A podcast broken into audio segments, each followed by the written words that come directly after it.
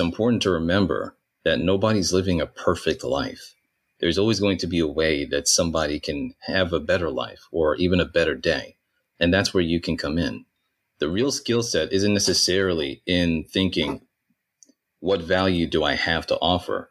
It's more about thinking, in what areas does this person need help? And then making a way for you to come into that area and give value there. Today's episode is brought to you by Thrivecart. Need a shopping cart but don't want to pay monthly fees? Thrivecart is the perfect place to start your journey. When they first started, I didn't think they'd go the distance. Now I have an account. Yes, I've got egg on my face. See how easy Thrivecart makes it to sell digital products? ServeMaster.com front slash Thrivecart. Are you tired of dealing with your boss? Do you feel underpaid and underappreciated? If you want to make it online, fire your boss and start living your retirement dreams now, then you've come to the right place. Welcome to Serve No Master Podcast, where you'll learn how to open new revenue streams and make money while you sleep. Presented live from a tropical island in the South Pacific by best selling author Jonathan Green. Now, here's your host. Hello, everyone, and welcome to today's very exciting edition of the Serve No Master podcast. We have an amazing guest, Ali Scarlett, and today we're going to talk about is the power of networking. He's written an amazing book called The Clever Connector. He's got some new books coming out going deeper and deeper into the power of networking. I know it's transformed my life, and I can't wait to learn and share with you guys his amazing story and his journey becoming a power networker. So, guys, let's make a warm welcome for our today's amazing guest. How are you doing today? Good. Thanks for having me, Jonathan. So, I teach about networking, and one thing I've noticed is that it's very hard for people to care about it. We often have this assumption when you say networking, what people think of is awkward networking events where someone walks up to you, gives you their business card, and the conversation's uncomfortable. And it's kind of like everyone is hoping that someone else there helps them. So, is that the right way to view networking, or what is your perspective? How should people really view it? I think networking is a tool, and a lot of people misuse that tool. They use it in ways that are sleazy, and unfortunately, the majority of people use it that way, which is what's caused it to get that bad name and connotation and reputation. But at the end of the day, networking is a tool and you can choose to use it wisely and reach the top 1% of people who get the life that they want and the life that they deserve because you know how to use tools like networking correctly rather than the way that most sleazy salespeople use it, as you say. If someone wants to kind of get their toe in the door, what's the first thing they should think about when it comes to networking? I think now, because of language, we hear the word social network, social networking all the time most people think of networking as getting more Facebook friends or Instagram followers or LinkedIn connections. Yeah, that depends on where you are in your journey. So different people have different areas for improvement. So as far as where they would get started, that would depend on what aspects of socialization and knowing how to communicate they've already mastered and gotten down. For most people, though, I would say a great place to start would be LinkedIn. It gives you a great foundation and a great platform to get started. And it's challenging in a sense because a lot of people are on LinkedIn and they only connect because they want to have that nice little follower count that says 500 plus connections and they don't genuinely want to connect. So a part of working on LinkedIn and networking on LinkedIn is that in a way it pushes you to become one of the people who stand out as someone who's not sleazy and trying to sell people something, but also encourages people to engage with you and actually be a part of your network. Does that make sense? Yeah, I'd love to dive more into that because I've always had a love hate relationship with LinkedIn. You know, I'm connect. One of my good friends is a super connector or power connector on there. Who so everyone who goes through his training, he used to use my profile as the example in his training, and millions of people saw that, which means all these people don't add me because they think I'm a super connector. It's like no, I'm just my friend, but he would use my profile as an example because he met my profile was terrible. I just had a copy of my resume on it, but I find that a lot of people add me and they never message me and they endorse me for all these different skills, which is nice. I have so many endorsements for skills I don't have. They just click on my profile, just endorse, endorse, endorse, endorse, which is nice.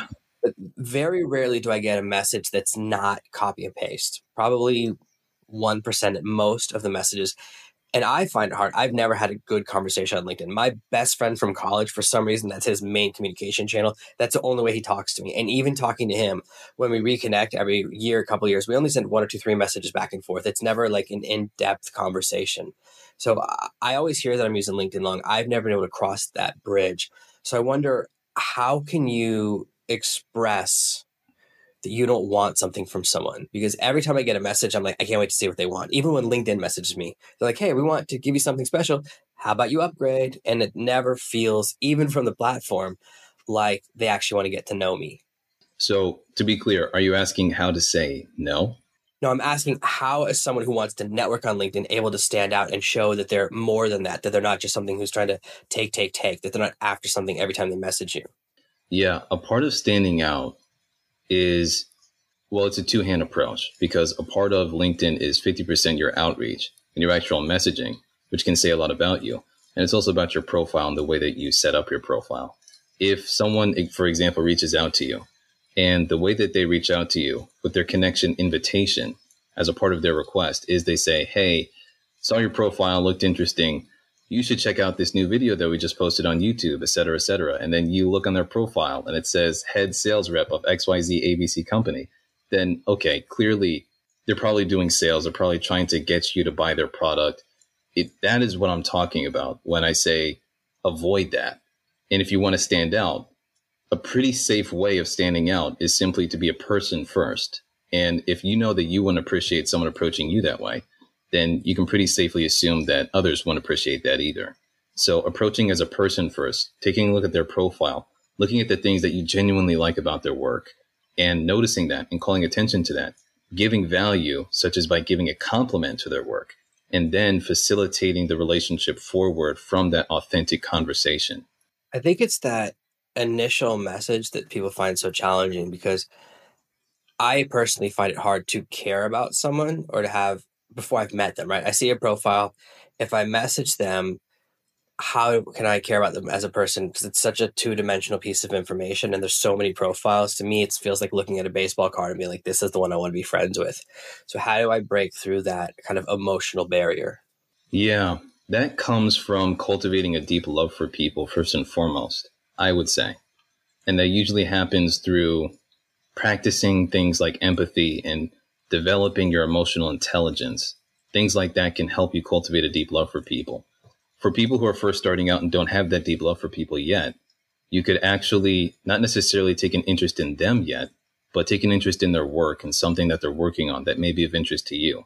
And then that can be a, start, a place to start caring about until you reach a point in the relationship where you can care more about them maybe because they open up about something personal that you relate with, or because they share something that it turns out you have a lot of common ground with them on.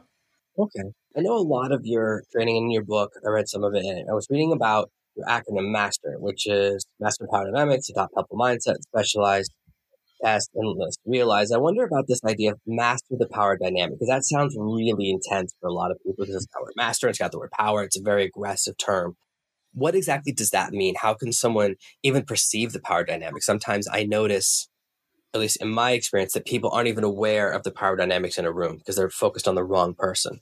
Yeah. Well, that is a loaded question. That's a big question. First, power dynamics is the way that I put it simply, the way in which power flows in a given environment. So, for example, if you're, for an example, if you're going on a date with a girl, and you agree we're going to meet at XYZ restaurant at 8 p.m. And you show up and you're there on time. You're there at 8 p.m. And then 8 o'clock comes. No answer, no show, nothing. 8.05. Where is she? Nothing.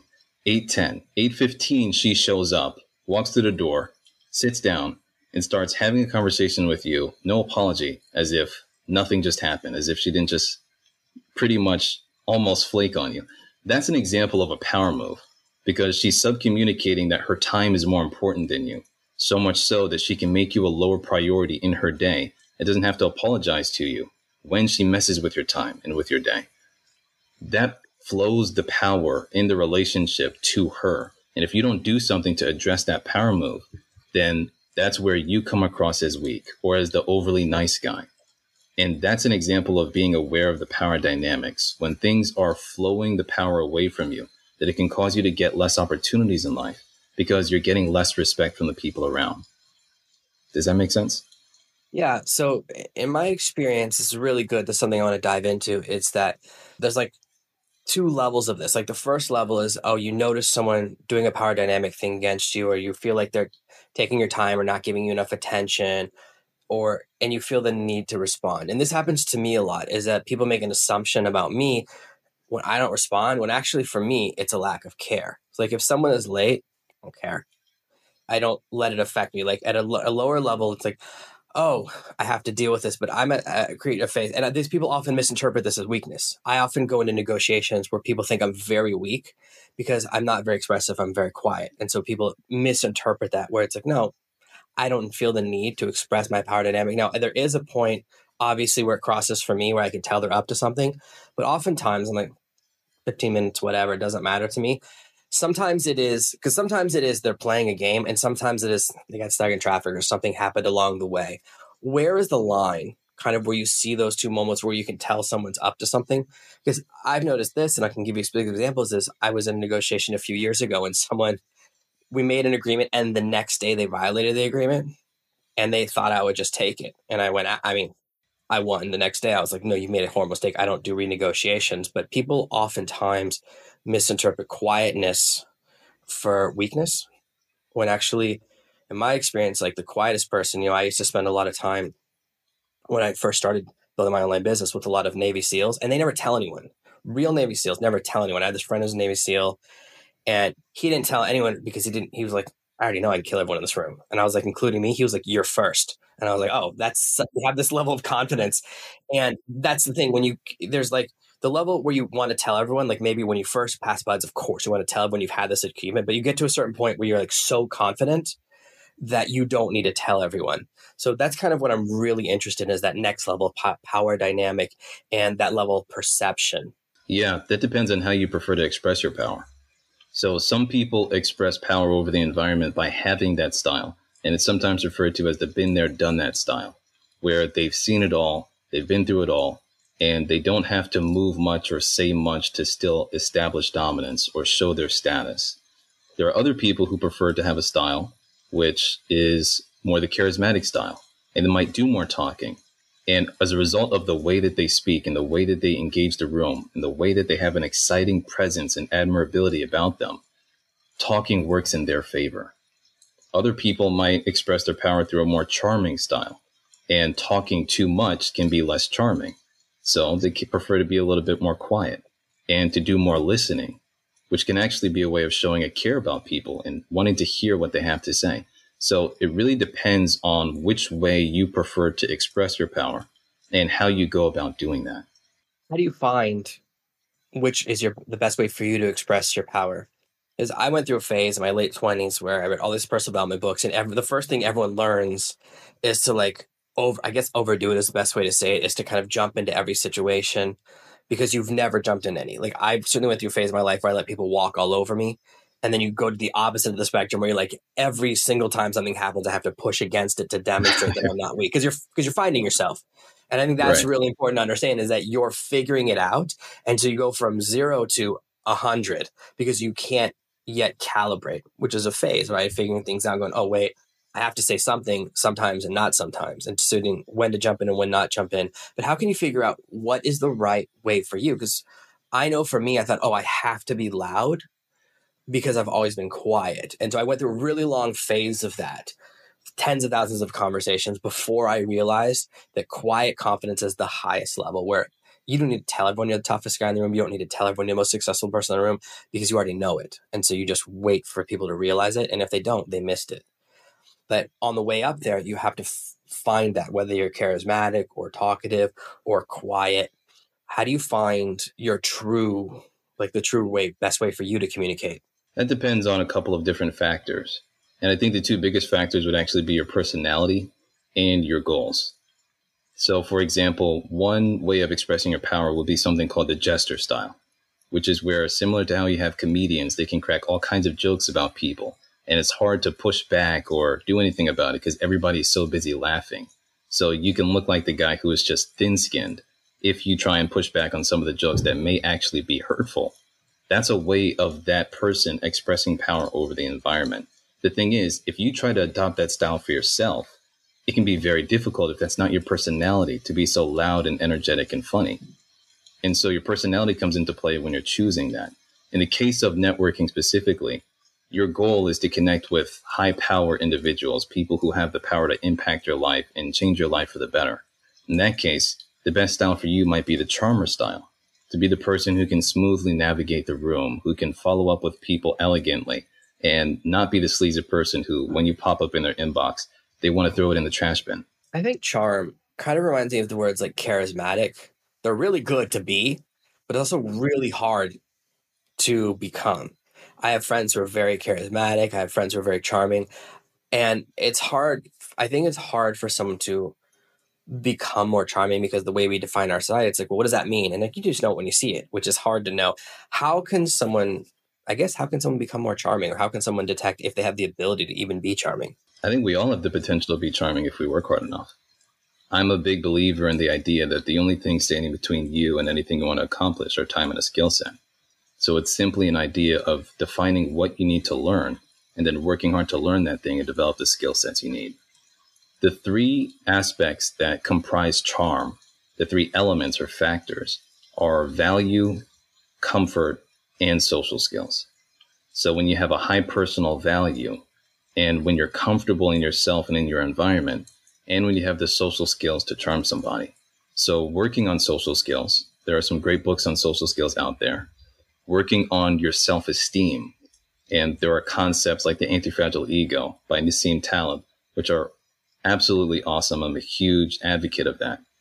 And working on your high personal value, which may be something like acquiring more status and resources. It could also be doing more networking so that you can have higher connections. And that is something that raises your value. So let's say we kind of get into that phase where we're trying to, I'm trying to become networking with people that have more value or more power than me how can I enter those relationships? Or first of all, how can I even encounter people that have what I'm looking for?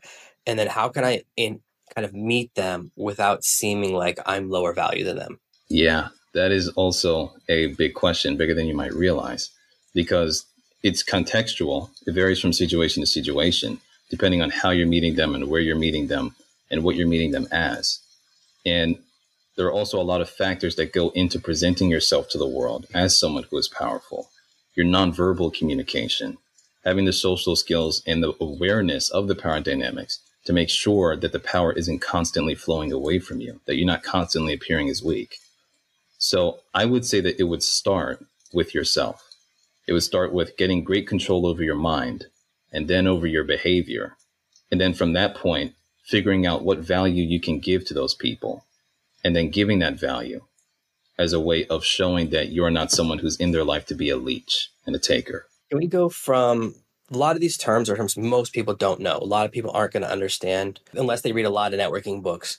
Can we get really specific and just maybe you give a specific case example from you or from one of your students or from one of your life, what this means? Like a specific thing where, where you would go to meet someone, how you would kind of interact with them, and how you would actually do these things. Let's get really practical because I just worry my audience as much as I know all these terms because I love networking books, I worry that we're getting too technical as far as terms. And let's just give them a practical example. Yeah. Okay. So, what would you like an example of exactly? Yeah. So, let's say I work a nine to five and I want to get hired at another company one level above where I'm at. Like, I'd like to get move from where I'm at to like management at, and I know I can't do it within my own company because they already see me as particular way. It's very hard. But if I meet a new company, I can kind of jump or leapfrog. Awesome. Career transition then. So, one thing you can do is you can go and Google a list of the different industries that are out there. Pick out out of that list the industries that are interesting to you. Then go on LinkedIn and put that industry into the search chat, the search bar, and you'll see a bunch of job titles that align with that industry. Make a note of the job titles that are interesting and appeal to you. From that point, you're starting to get clear on what you want to transition into exactly. Then you can go and connect with the people who have that job title to get more insight into how much you actually like the idea of working in that position.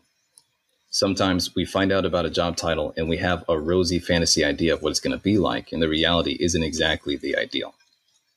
Once you've identified the job title that you want in the industry that you want, you can start looking at companies. So look at the people who have the job title already, and then look at what company they're working for if you look at their profile, it's usually in the experience section that they're presently working at XYZ company.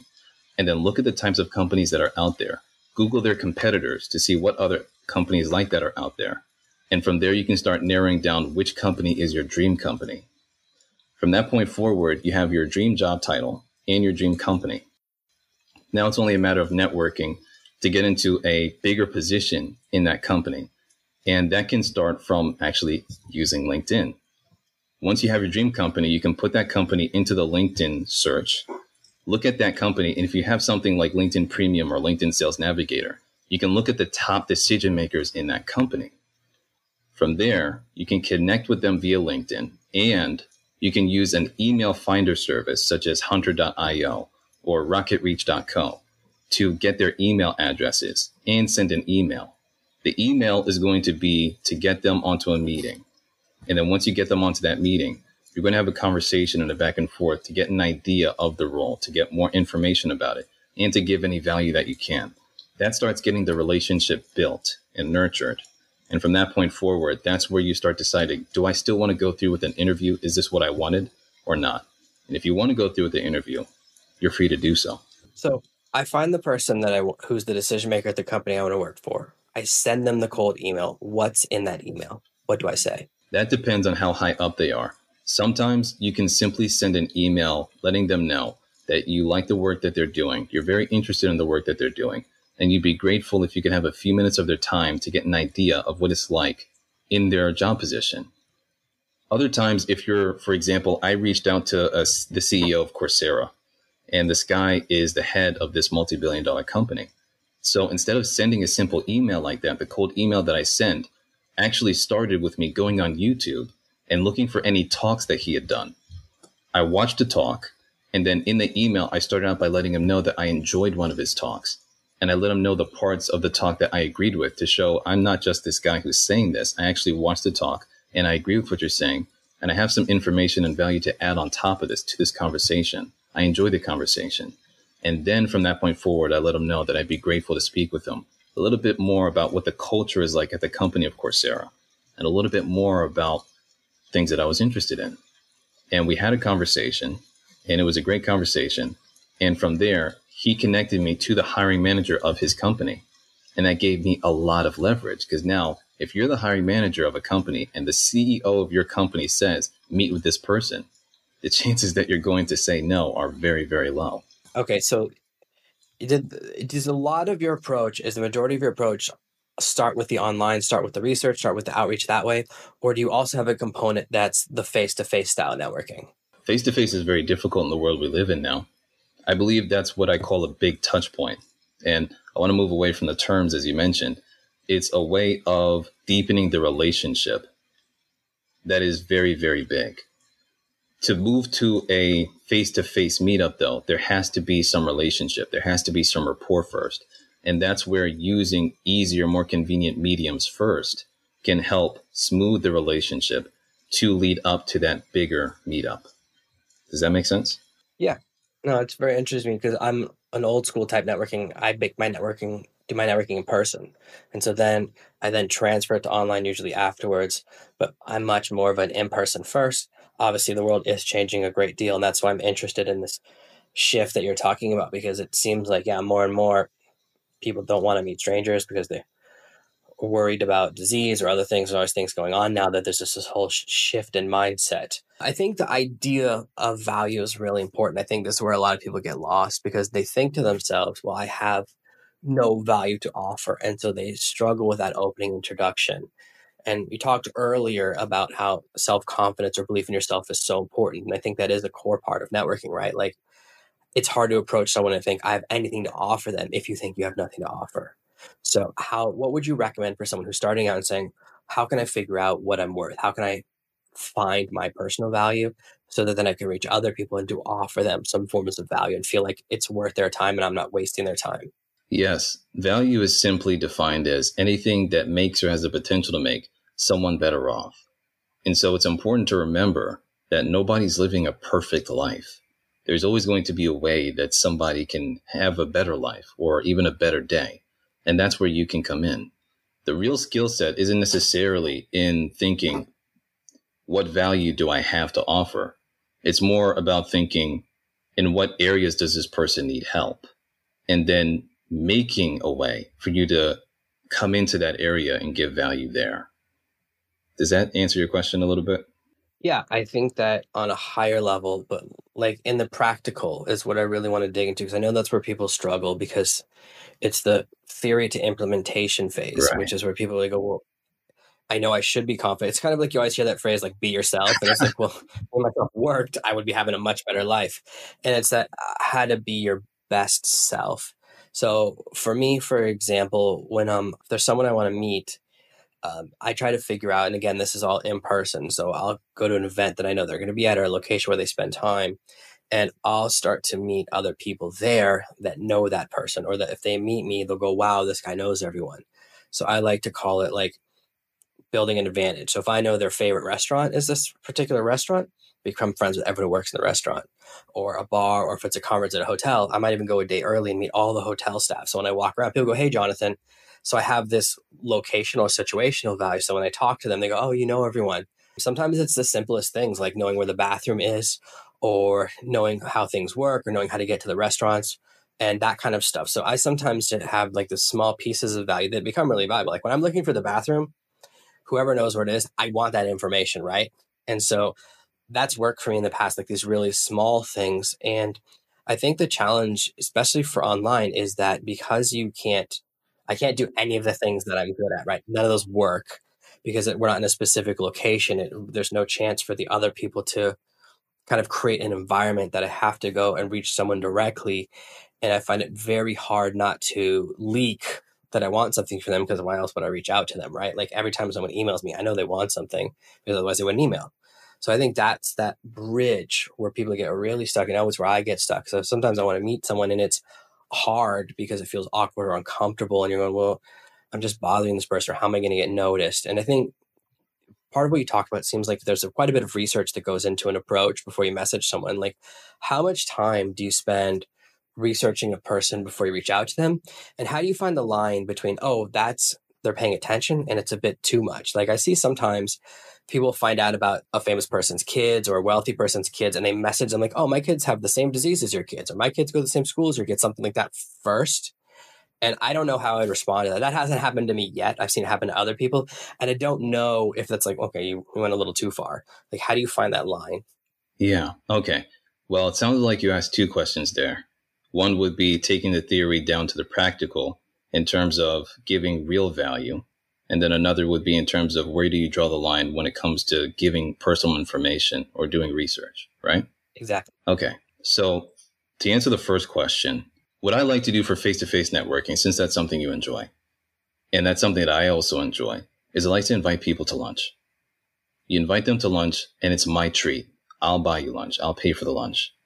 That's something where when someone can enjoy their favorite meal and they don't have to pay for it, it's an obvious incentive to meet up.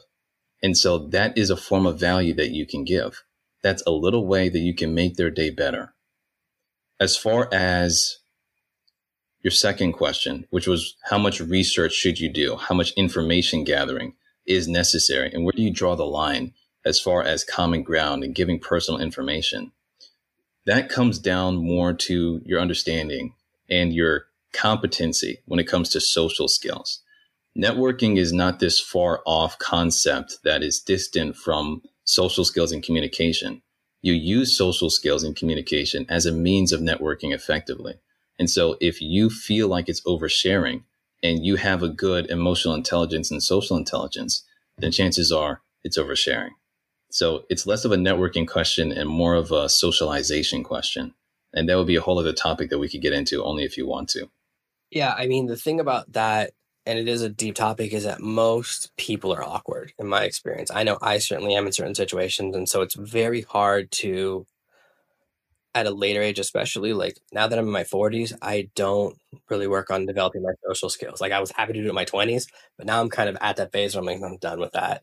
I've kind of aged out of it. And I know for some people, they, ha- they didn't go through that phase, and they need to do it later in life. You got to do it now. So I know that's very, very challenging, but I want I don't want to spend too much time on that. I know you've given us a lot of your time. I'd like to hear your last book was called The Clever Connector, which I've read a bit of and we've done some cross promotions. Very, very cool. I like some of the core concepts in it and that's where I got the master um, acronym from. But what about your new book called The Social Strategy? Can you tell me how it's different and what people can look forward to when it comes out? Yes, the Clever Connector is more about the social strategies to connect with people who are farther ahead than you in life.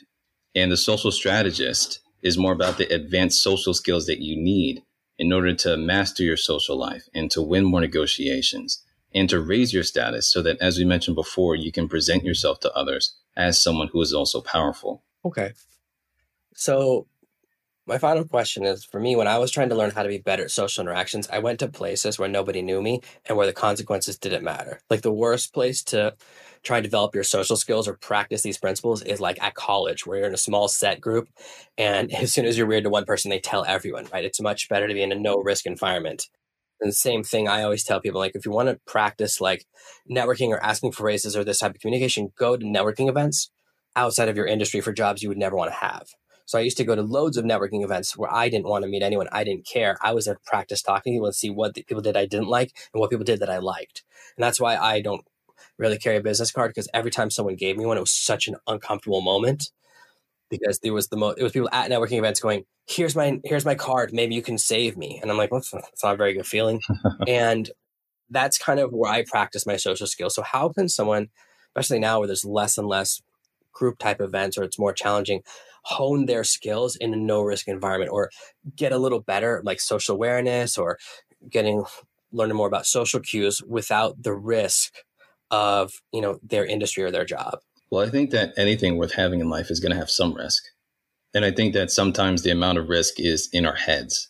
So if you were in, for example, I was in a period in high school where I was isolated completely. And that was beforehand something that I never would have wanted to risk happening. But looking back, it turned out to be one of the best things for me. So not only is the risk not only in our head sometimes the risk is not only bad is not always bad. Sometimes it's good. Sometimes it's something that we need. And so what i would personally recommend is something called lunch club. A big challenge with linkedin is that when someone is on linkedin they're sort of expecting you to be sleazy because so many people hit their inbox per day with a sales pitch. And so some people will accept your connection request simply for the benefit of having a higher connection count on their profile but they won't want to talk to you. The difference with Lunch Club is that they have an algorithm where when you fill out your profile, they'll match you with somebody who has similar interests or a similar background or similar expertise. And they'll set up the meeting for you. All you have to do is show up. And you meet with a random person from around the world. And there is little to no risk because there are so many people on this platform. And you can simply hone your skills, work on your mindsets, work on your skill sets, and try out different networking tactics and techniques. That would be my personal recommendation. Okay. That's interesting. I've never heard of that. So that's really, really cool. I'll make sure we put a link to that in the show notes for today's episode and below today's episode of people watching the video. And where can people find more about you? Where can they find access to all of your different books and learn more about the amazing things you're doing to help people to break out of their shells? Well, you can find me at thecleverconnector.com. That's where people go to get their my latest findings networking. As far as where you can get my books, you can always type in Ali Scarlett at Amazon and my page will pop up. Okay, that's amazing. Thank you so much for being here. This has been an amazing episode. I know we had some connection issues, but I appreciate you sticking around as we reconnected. And thank you so much for being on today's episode. I know my audience is going to absolutely love it. It was my pleasure, Jonathan. Thank you for having me. I hope you loved today's episode. I appreciate you listening. When I started my online business, I thought I could go completely alone. Turns out Connections is the name of the game, and the faster you build contacts, the faster your income grows. Let me accelerate your success and help you earn that networking black belt absolutely free at servemaster.com forward slash black belt.